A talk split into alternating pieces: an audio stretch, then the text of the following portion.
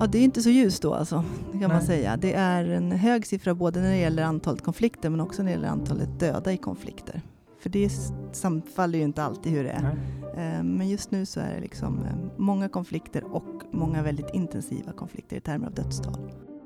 Varje dag nås vi av rapporter från krigshärdar världen över och om hur människor flyr sina hemland när bomberna faller och terrorgrupper tar över. Men hur många krig pågår egentligen?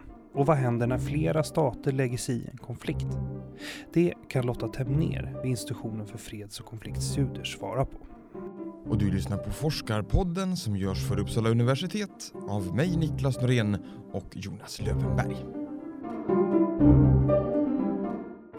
Ja, jag heter alltså Lotta Temner och min titel är forskningssamordnare inom Uppsala konfliktdataprogram, eller Uppsala Conflict Data Program, är väl det namnet vi går under, ja. UCDP. Och vad, vad innebär det? Vad, vad, gör du då? Ja, alltså egentligen tror jag inte att titeln säger så jättemycket. Forskningssamordnare var mer en någon typ av kompromiss administrativt här på universitetet. Uh, man skulle kanske kunna säga att jag är projektledare mer inom det här stora programmet UCDP. Ehm, så jag och två kollegor har samma position kan man väl säga och håller i olika delar av det här stora programmet, olika projekt inom det. Och det här stora programmet som du pratar ja. om, vad, vad är det? Det är alltså Uppsala konfliktdataprogram som har funnits sedan sent 70-tal här på institutionen. Och det är alltså institutionen för freds och konfliktforskning här i Uppsala. Um, och vi samlar in information och data om, eh, ja, nu skulle vilja säga organiserat våld. Tidigare var det väpnade konflikter. Vi har breddat det lite nu. Vi har precis släppt en ny framsida, eller en ny hemsida kan man väl säga, där vi har just en encyklopedi, brukar vi kalla den, där man kan gå in och leta efter olika grupper, olika konflikter, läsa om olika länder och så vidare. Men har, det är liksom en del av det vi gör. Sen släpper vi också rena dataset som vet, kvantitativa forskare kan använda i sin forskning. Så vi har en väldigt spännvidd i vad vi, vilken typ av material vi släpper. Nu var du lite inne på det här, men varför finns den här databasen? Vad ska den liksom åstadkomma? Alltså anledningen att, den, att själva programmet startades från början, det var att eh, jag tror att det, Peter Wallensten, som är min gamla chef och han som startade det här programmet, eh, han tillsammans med forskare här på institutionen hade väl en, en åsikt om att när man tittar i media så återspeglar det inte riktigt vad som egentligen hände i världen. Vissa konflikter rapporteras det aldrig om, medan andra konflikter rapporteras det om väldigt, väldigt mycket. Så hur ska man egentligen få en bild av läget i världen när det gäller konflikter? Eh, det fanns vissa stora sådana här program redan tidigare, bland annat eh, Correlates of War, ett stort projekt som försökte räkna konflikter långt bort till 1800-talet. Eh, men de tittade bara på de stora, stora konflikterna, där minst tusen personer hade dött. Så att man missade väldigt många situationer. Så då började man titta på, använda sig av BBC World Service, som hade radiosändningar på natten och som rapporterade helt andra konflikter visade sig, som inte alls kom fram i, i svensk media annars. Och då utifrån det så började man då försöka samla mera systematiskt information om de här konflikterna och försöka lista hur många de var. Och det här utformades ju under många års tid. Men tanken var alltså att man skulle kunna ge, ja, ursprungligen då, forskarvärlden en möjlighet att använda sig av data som är mera, eh, som spänner mera än bara de här absolut största och mer välrapporterade situationerna. Få med andra eh, situationer också. Men och då ska vi passa på att fråga, vad, vad, och vad gör det för nytta? ja, ja, det gör nytta på många sätt skulle jag säga. Om man eh, tittar på, konkret på forskningen. Ja. Så att om man tänker sig att man har många kvantitativa forskare som vill försöka förstå samband när det gäller väpnad konflikt, vad konflikter beror på, varför de bryter ut, eh, vad som gör att förhandlingar kan leda till fredsavtal, vad som gör att fredsavtal kanske håller i längden eller inte. För att kunna ställa de frågorna och få svar på dem, då måste man ju ha någonting att, att jämföra det mot. Man måste ha data att titta på. Och om man då inte har data som är pålitliga och som på något sätt eh, överensstämmer med hur det verkligen ser ut i världen, så får man kanske inte så bra resultat heller, som inte är så användbara. Så att vi, det vi försöker göra, är att ge forskarna den bästa möjliga data de kan, så att det de får ut sen i sina studier kan användas faktiskt, och man kan hitta eh, ja, korrelationer och eh, samband som man kanske inte skulle få fram annars. Så det är mm. liksom det vi ger till forskarvärlden. Men sen försöker vi också tänka att vi genom de här uh, datan vi släpper också försöker visa på, i och med att vi försöker fånga samma fenomen över både tid och rum, vi mäter liksom samma sak, så ska man kunna se om det finns en förändring. Och det till exempel brukar journalister tycka är intressant att se om hur, hur har det liksom, vad har hänt i världen de senaste säg 50 åren? Ser det bättre ut nu eller sämre ut? Och det är svårt att säga om man inte har till, tillförlitliga data. Mm. Ja, spännande. Ja, det kan man ju säga som journalist. Det, Det- det, det det, kan man det, det, är ju superintressant att Ja. veta om, om det blir bättre eller sämre. Ja, eh, och blir värre. Eh, Eh, Lotta, eh, Mm. kan du berätta lite om dig, dig själv? Var, var, var kommer du ifrån? Jag kommer här från Uppsala. Vad trevligt. Ja. Va, det gör jag också. Va, var, ja, var, varifrån Uppsala kommer du? Valsätra är jag uppvuxen. Ja, det är jag också. Ja, nej. Jo. Oj, Mm. jaha. Ja. Jag är ju inte det. Då. Nej, nej, nej, men du får vara med i Jag samtalet får ändå. Ja. Ja, på, jag är på, från Ba- Barksbadevägen. Nej, men då är vi nästan grannar. Tjudevägen. Jaha. Men gud, ja, det är ju jätte... Det är de här... ehm, Gula, höga Ja. ja. tegel. just det. Röda Precis. eh. Ja. Ska jag sätta på det. kaffe då? Ja, vi kan nästan, kan nästan göra det. Ja, Ja. precis. Va, va, va, Ja, ja. ja, Tycker va, vi kom från ämnet eller? ja. Ja, vi- vi kommer men och hur var det att växa upp där då, frågar jag. Ja, det var, ja, det vet, vet jag, ja. men, men, men, men berätta Men för... Niklas inte kan berätta. Nej. Berätta. nej, det var jättebra. Det är som sagt ett jättetrevligt område att växa upp i, måste jag säga. Ehm, så ja, där bodde jag hela min barndom. Men eh, universitetet är ju väldigt närvarande för er Uppsalabor. Mm. Var, eh, var det självklart att plugga vidare? Eller? Ja, och det säger väl kanske något om hur det har växt upp i Uppsala. Eller i alla fall i vissa delar i Uppsala kanske jag ska säga. Ja. För, det, för min del i alla fall så var det aldrig så att jag funderade på att inte plugga. Nej. Frågan var kanske snarare om jag skulle plugga här eller någon annanstans. Och vad jag skulle plugga, men inte om jag skulle plugga. Hur, vad, vad pluggade du först då? Eller hur hamnade du här på institutionen till slut? Är det jag undrar över. Ja. Men, men vad var vägen dit? Eller Ja, hit? hit jag, först från början hade jag absolut ingen tanke på att jag skulle plugga i Uppsala alls. Så jag ville ju inte vara kvar tänkte jag. Eh, men sen var det massor av olika omständigheter som gjorde att jag hamnade här till slut. Jag sökte av någon slump in på samhällsvetarprogrammet och så kom jag in och tänkte ja, men jag kan ju gå någon termin i alla fall. Sen var jag mycket ute och, och, reste och mellan resorna försökte jag mera jobba och få pengar till nästa resa och då kunde det också vara lite kul att läsa någonting. Och så, jag vet att jag satt och bläddrade i den där äh, katalogen när den kom ut med kompisar i olika omgångar och försökte liksom läsa mig till vad som såg spännande ut. Så att jag, jag började läsa kulturantropologi, eh, fristående kurser.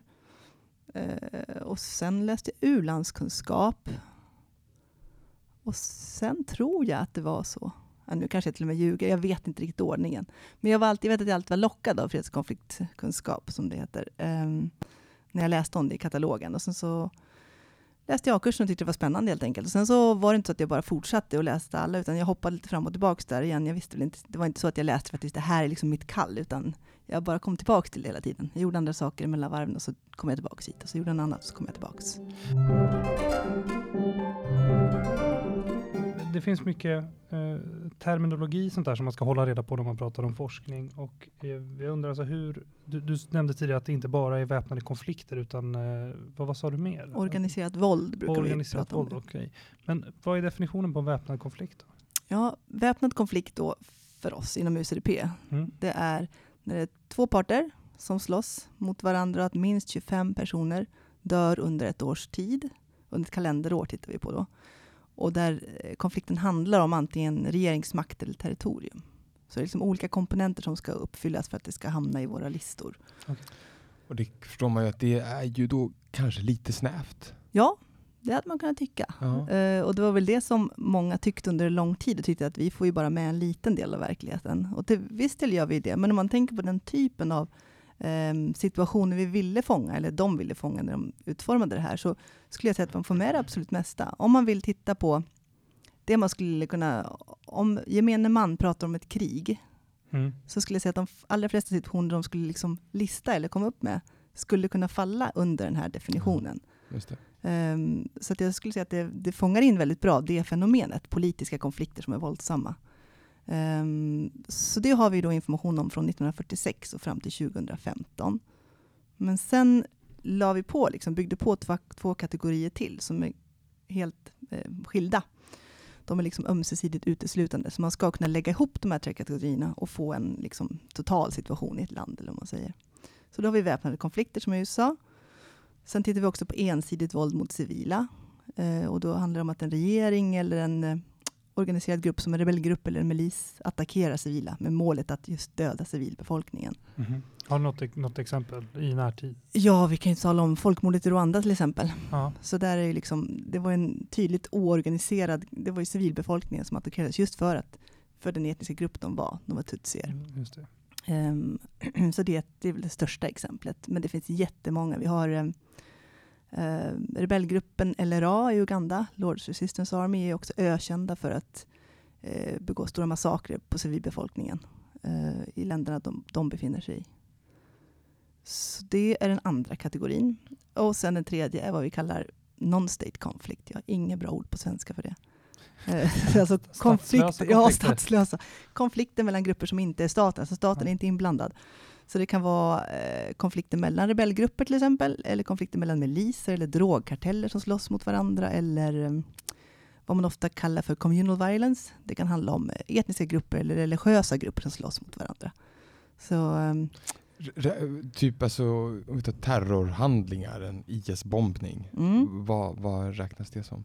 en IS-bombning beror lite på vad måltavlan är. Ja, Om Om IS tar de här i, i Paris-dåden Ja. Då skulle det vara one-sided violence, Ja, tydligt, alltså ensidigt våld mot civila. Mm. Om de däremot skulle, som de ofta gör, eh, bomba en polisstation eller något sånt där, då skulle det däremot handla i väpnad konflikt. Ah, okej. För då är det ju en stat, Mm. alltså polisen, och en rebellgrupp. Så att eh, en och samma grupp kan liksom listas i alla de här tre kategorierna. Och den här liksom, informationen om konflikter, Mm. eh, var, var hämtade den ifrån? Hur, hur vet ni att det har begåtts de här, Ja. de handlingarna? Ja, det är ju ganska så klurigt, för det är ju liksom nästan per automatik är det väldigt känsliga saker när det är konflikt och det är partisk information ofta som kommer ut från konfliktområden. Ehm, så vi, vi har som, ehm, det vi gör för den här inläsningen varje år, det är att vi använder oss först och främst av Faktiva, som är en nyhetsdatabas som innehåller ja, det är tusentals olika eh, nyhetsbyråer och newswires eh, från runt om i världen. Och där gör man då sökningar med speciella söktermer som vi har eh, tagit fram eh, på alla länder i hela världen eh, och får upp, ja, jag skulle säga att vi kanske läser ungefär runt 100 000 artiklar eh, varje år som man går igenom.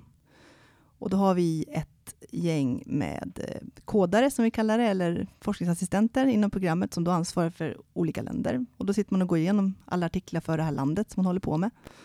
Och dyker upp någon våldshandling som liksom faller inom någon av våra kategorier, då matar man in det i ett system som vi har. eh, och så gör man det för alla artiklar man har. Och då brukar man kunna se i alla fall eh, urskilja var, i vissa fall så är det ju uppenbart att har man läst Afghanistan med de här nyhetsartiklarna, då vet man att här är det liksom ett krig. Men sen finns det ju också ställen där det rapporteras mycket mindre ifrån. Och då kanske man bara kan misstänka att oj, det är någonting på gång här, vi vet inte riktigt var, men vi måste gräva mer. Och då får man gå vidare till andra källor. Så vi kollar alltid på Amnesty-rapporter och Human Rights Watch-rapporter. Eh, sen är det landspecifik information. Eh, ofta de som jobbar i projektet har ju blivit specialister på sina länder, så de vet ju ungefär vilka, vilka källor man bör gå till för olika länder då, för att gräva vidare. Men det, är- alltså det är mycket media alltså ni hämtar information från? Eller? Första steget är media, skulle Okej. jag säga. Och det är det vi gör för alla länder. Ja. Och sen utifrån det så går vi vidare. Eller egentligen för alla länder läser vi media. Och sen för alla länder där vi misstänker att något händer utifrån den rapporteringen så går vi vidare till flera andra källor. Men vi som ju ändå är journalister Mm. vet ju att det ofta kan vara fel eller komma väldigt motstridiga uppgifter om man Absolut. tittar på ett händelseförlopp i ett land som Ja. man inte själv liksom, eh, ja, är i Ja. eller är nära konflikten på riktigt. Vad, hur hanterar ni det då? Ja, vi försöker vara jätteförsiktiga med vad vi litar på och inte. Man försöker alltid hitta vem är förstahandskällan i den här, eh, den här artikeln man läser. Och när det är Newswire så är det ofta ganska bra, för då ser man ofta vem det kommer ifrån. Ja. Vem är det som säger det här från början? Eh, och så försöker man hela tiden triangulera och hitta information som kan stärka, eller motsäga då, varandra. Så att vi, vi fäller ju hellre än vi friar, ska jag säga, för att ta med saker. Och många skulle kanske säga att vi är för konservativa med vad vi tar med. Men det är för att vi tycker att det finns en, finns det någon tendens i media generellt så är det att överrapportera och överdriva Mm. saker som händer. Eh, och att vi vill kunna säga att det vi säger har hänt, det kan vi vara, rätt, det kan vi vara säkra på. Så kan vi säga att det finns, det har säkert hänt ännu mer, men åtminstone det här. Det, det låter ju som ett väldigt stort jobb. Alltså, det är det. För det måste ju vara, jag tänker för många av de här konfliktområdena, väldigt, väldigt svårt att veta Oh ja. liksom, kunna, ja, vilka källor det finns. Ja, det är jättesvårt. Det som är bra i och med att vi um, är ett ganska stort gäng ändå, att folk har jobbat i flera år, det är att man, har, man får en känsla för de länderna man, man har följt och kan också få en känsla för vilka källor man brukar kunna lita på. Plus att man också kan då um, ha kontakter, kanske själv eller via andra forskare på institutionen med folk på plats, så man kan liksom få saker Bekräftade? Alltså, bekräftade, alltså, tack. Ja, okay. eller, eller dementerade. Så man kan liksom få en känsla för något, så kan man kolla av det och säga, verkar det här vara okej, okay, det vi tänker här? Och så kan man säga, nej, nej, nej, nu är ni helt off. Och då får man ju backa och börja tänka om. Eller så säger man, ja men det där stämmer nog ungefär. Du pratar här om att ni har olika specialområden. Vilket är ditt? Eh, jag har mest jobbat med Afrika och just nu är det framförallt eh, Nigeria och Mali, Uganda som jag håller på med. Mm. Men man undrar ju då, då, då, sitter du och jobbar med de här siffrorna eh, dagarna i ända. Ja. eh, men hur, hur, ser, hur ser världsläget ut idag? Hur många konflikter pågår till exempel? Ja, det senaste siffran jag har det är ju för 2015, i och med att vi går per kalenderår ja. som sagt var. Så att eh, 20, nu i um, juni, måste det varit, ja. eh, så släppte vi en artikel där vi, som vi gör varje år, där vi uppdaterar då senaste årets data. Så att, eh, då rapporterar vi 2015 års konflikter och det var 50 konflikter aktiva 2015, vilket är en eh, hög siffra. Jag säger. Okay. Men, så liksom, hur ser världsläget ut? Ja, det är inte så ljust då, alltså, kan Nej. man säga. Det är en hög siffra både när det gäller antalet konflikter, men också när det gäller antalet döda i konflikter. För det samfaller ju inte alltid hur det är. Nej. Eh, men just nu så är det liksom eh, många konflikter och många väldigt intensiva konflikter i termer av dödstal.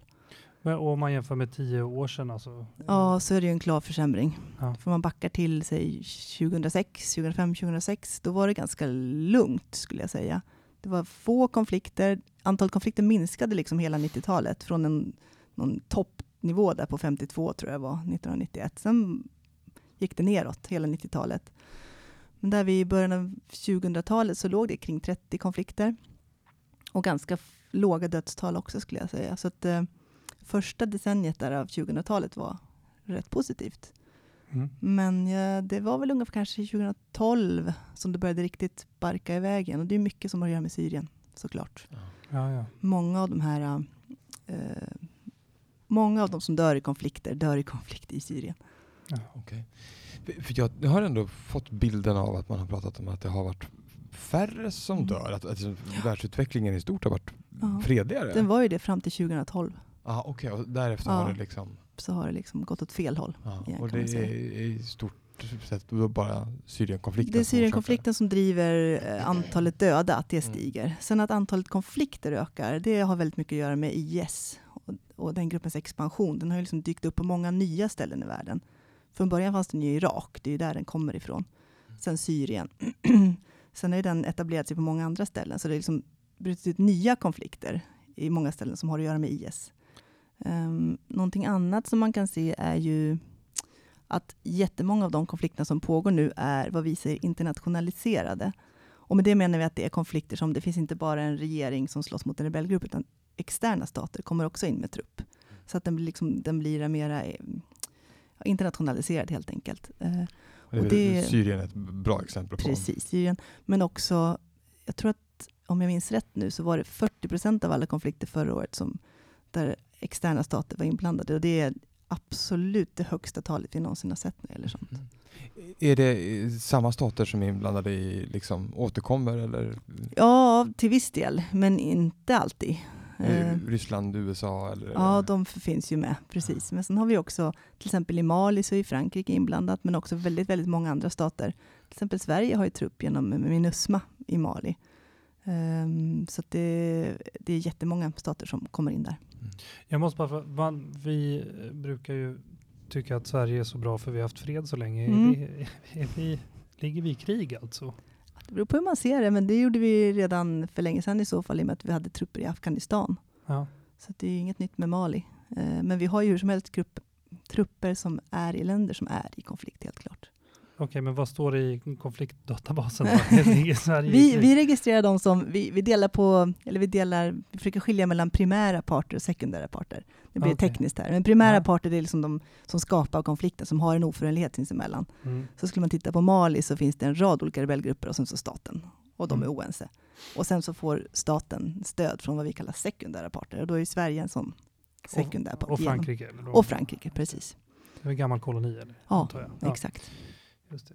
Jaha, okej. Ja, om vi håller oss kvar här lite vid Mm. Sverige. För jag antar att den här konfliktdatabasen, den, den visar, då, visar den några konflikter i Sverige också? Nej, Ingenting? ingenting. Nej. Det är väldigt få konflikter i, generellt i, i väst, om man uttrycker det så. Det finns såklart tidigt 90-tal på Balkan, såklart. Eh, Nordirland ända fram till 90-talet. Men annars är det ju Ryssland som finns då, om man tittar på Europa nu. Ingenting i Sverige. I Nordamerika har vi en sån här non-state-konflikt. Det handlar om motorcykelgäng som Aha. i Kanada eh, slogs att det dog mer än 25 personer. Okay. Ja, just det. 20-talet. Det, är för, just det. För det måste vara minst 25 döda för att det ska... Exakt. Ja, okej. Precis. För att, eh, och måste det vara 25, 25 döda i, vid ett och samma tillfälle? Nej, Under ett år. Under ett år. Mm. Ja, Mellan de här parterna. Liksom. Mm. Mm. Men nu pratar vi om en aktör och folk som dör Mm. och det är en siffra på en karta. Alltså Mm. blir det eh, blir, inte väldigt så här, kallt att prata om det Jo, så här jo, kliniskt? visst. liksom? Det blir ju det. Det, det skulle ju kunna vara det. Men sen är det väl det att man... Eh, det är ett bra sätt att åskådliggöra ett hemskt fenomen. Ja. Och för att folk ska kunna... Eh, jag tror att många undviker att läsa om sånt där, för man tycker att det är för obehagligt. Eh, det vi tänker oss att om man gör en, en hemsida som ändå är att folk kan på något sätt fångas och tycka att det är intressant och vilja gå in Mm. och läsa, så tror jag att det ändå är bra. Att det är en poäng i sig att folk kanske lockas till någonting av någon anledning, men sen kanske lär sig någonting Mm. som är faktiskt matnyttigt och bra.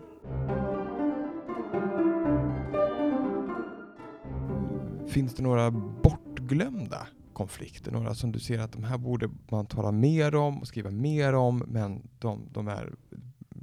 Ja, vi fortgår i det undanskymda. Ja, jo men det ser man ju väldigt tydligt. Vissa konflikter är ju mera populär eller vad man ska säga, och skriva om och berätta om och rapportera om. Och ofta tror jag att det har att göra med att det är konflikter som eh, på något sätt känns närmare oss i väst. Eh, det kan handla om att USA har trupper i en konflikt och det är lite mer intressant. Eller att det involverar grupper som också är verksamma i Europa. Typ attacker av IS gör ju att IS blir relevant för oss i Europa på ett annat sätt än någon annan grupp, genom att man känner att man kan något sätt drabbas av dem. Um, så att helt klart är det ju så att vissa konflikter är ju överrapporterade och andra helt klart underrapporterade. Det är väldigt få till exempel som vet om att det finns konflikter i nordöstra Indien. Det är inte ofta det skrivs om dem. Liksom. Man vet väl att läget i Burma kanske är lite sådär, men jag tror inte det är så jättemånga som vet precis vad som händer ändå, att det finns många konflikter där. Och, som, ja, så jag skulle säga att det finns gott om exempel. Lotta, Mm. alltså du arbetar dagarna i ända här med att, att eh, följa massa olika konflikter. Eh, Jag förstår att du läser väldigt mycket om olika konflikter och jag kan tänka mig att det är många livsöden och bilder och, och Mm. det är mycket, mycket elände. Mm. Eh, hur påverkar det här dig? Det, är, ja, det blir ju såklart, det är ju en vardag i och med att man gör det här varje dag. Ehm, så vissa dagar så kan man på något sätt bortse från vad som verkligheten bakom det. Det blir ju bara bokstäver och siffror liksom, på en skärm. Ehm, och det är ju på ett sätt ganska hemskt men också kanske nödvändigt för att man ska orka med så mycket hemskheter. Och det är ju väldigt olika skulle jag säga. När man sitter med de här, det här första vi gör, som jag sagt, faktiva, nyhetsartiklarna, då blir det ganska så äh, vad ska man säga, kliniskt. Det är inte så mycket känsla i sådana artiklar. Det är mer bara kalla fakta. Det här har hänt. Det datumet, den byn hände det här. Och det kan vara hemska saker de berättas om, men det kanske inte berör en på samma sätt som om man sitter och läser en Human Rights Watch-rapport, där det liksom är testimonies från olika människor och deras egna erfarenheter och deras egna ord. Och då blir man ju otroligt berörd ibland. Det kan vara riktigt, riktigt tufft att gå igenom sådana. Så det beror lite på vilken sorts källor man sitter med just där och då hur pass berörd man blir. Sen tror jag också det beror lite på alltså ens dagsform. Vissa dagar är man mer känslig än andra tror jag. Eh, och då blir man mer berörd. Men sen är ju vi ett stort gäng. Och det är bra för vi kan ju, man sitter ju lite i samma båt så man kan ju prata av sig med varandra. Och det kan faktiskt behövas. Har det varit något tillfälle då du minns att du blev särskilt liksom, berörd av, det här som du tog del av? Ja, jag höll ju på och läste om och samlade information om Uganda när LRA höll på som värst. Och det var ju fruktansvärda historier man läser. Um, om attacker på byar mitt ute i djungeln. Och jag tror att ibland kan man kanske när man sitter och läser sådana här äh, rapporter, bara få en sån här liten snabb känsla av hur det måste vara om man skulle bo där själv. Liksom. Att tänka sig att man är i en situation där det finns liksom ingen, det finns ingen jag kan hoppas på ska komma och rädda mig här. Utan jag bor i den här lilla byn. Det enda vi kan hoppas på är att de här rebellerna inte kommer hit. Och kommer de hit, då är det kört. Liksom. Eh, regeringsarmén, om vi nu skulle lita på dem, vilket vi antagligen inte gör, de finns flera mil bort och de kommer inte komma om vi ropar på dem. Liksom att, man, att bara liksom för en sekund i den här trygga miljön man sitter i, försöka man kan få den här glimten som är liksom hisnande. Um, och jag tycker när man läser sådana saker, då, då berör den mycket. Men det måste påverka din världs, liksom, syn på omvärlden en del? Gör det det? Ja, Joel, ja, hur menar du? Men människosyn, alltså ja, så att säga, vad, vad människan är ja, kapabel, kapabel till, till, eller vad, vad, vad, ja, vi är för typ av ja. varelse. Liksom. Jo, visst. Jo, man kan ju vissa dagar verkligen tappa, tappa hoppet om mänskligheten. Men sen kan man också läsa så här fantastiska historier också, så det kan ju verkligen gå åt båda hållen. Folk som hjälper varandra under de mest hemska omständigheter. Och det kan ju liksom finnas, i, även i det mörkaste, finnas fina saker och fina historier. Och, um, så man får ju på något sätt försöka att fokusera på dem när de dyker upp. Och det finns ju också goda nyheter. Liksom. Det är ju sällan sådana kommer fram i media, på tal om medias roll. Det är sällan man liksom rapporterar om ett fredsavtal som fortsätter att hålla. Ja, Fast det, är ju faktiskt en god nyhet, ja, men det är ju mm. inte så att man berättar om det varje sändning. Eller något sånt där. Nej. Utan man berättar om det nya hemska som har hänt. Så att, ja. Man får försöka i alla fall att eh, tänka på sånt som går åt rätt håll när det känns lite tungt. Och härnäst Lotta, vad, vad mm. nästa steg i din forskning, i ditt, i ditt arbete? Ja, vi, vad är härnäst då? Vi kör väl på. Vi, största just nu är att vi väntar på besked om anslag. Det här är ju en verksamhet som är beroende av externa medel, så imorgon får vi besked om sådana saker. det är ja. spännande. Uh, vi hoppas att vi ska kunna fylla på den här nya hemsidan lite mer med ännu mer texter och beskrivningar av olika aktörer. Men då behöver vi mer pengar och det kanske vi får imorgon. Mm. Um, så vi bygger liksom vidare och fortsätter att uppdatera det här uh, årligen. Och sen är väl det stora nya det här um, samarbetet med den här um, Views, som det heter, det här prediction-projektet som pågår och se vad det kan, vad det kan leda till. Ja. Men det är i sin linda än. Ja, vad spännande. Eh, och du, om det är en lyssnare nu som tänker så här, det här den här databasen lät ju väldigt spännande. Vad var adressen? www.ucdp.uu.se Får de spola tillbaka och lyssna ja, igen om de, om de inte hann med anteckna? Gång Ja, precis. eh, tack för ett jättespännande samtal Lotta. Tack så mycket. Eh, verkligen intressant. Och tack för att vi fick komma in hit till ditt kontor. Ja, ja tack ja. för att vi fick komma. Ja, tack ja. så mycket för att ni kom. Och du har hört Forskarpodden, denna gång med Lotta Temner, forskare vid Uppsala universitet. Och har du några synpunkter på programmet, skriv om Forskarpodden i sociala medier under hashtag Forskarpodden. Och nästa gång då träffar vi fysikern Ulf Danielsson. Han ska berätta om strängteori, svarta hål och mörk energi. Lyssna då! Du har hört Forskarpodden, en produktion av Piggelkott Media för Uppsala universitet med musik av Marcus Sjöblom.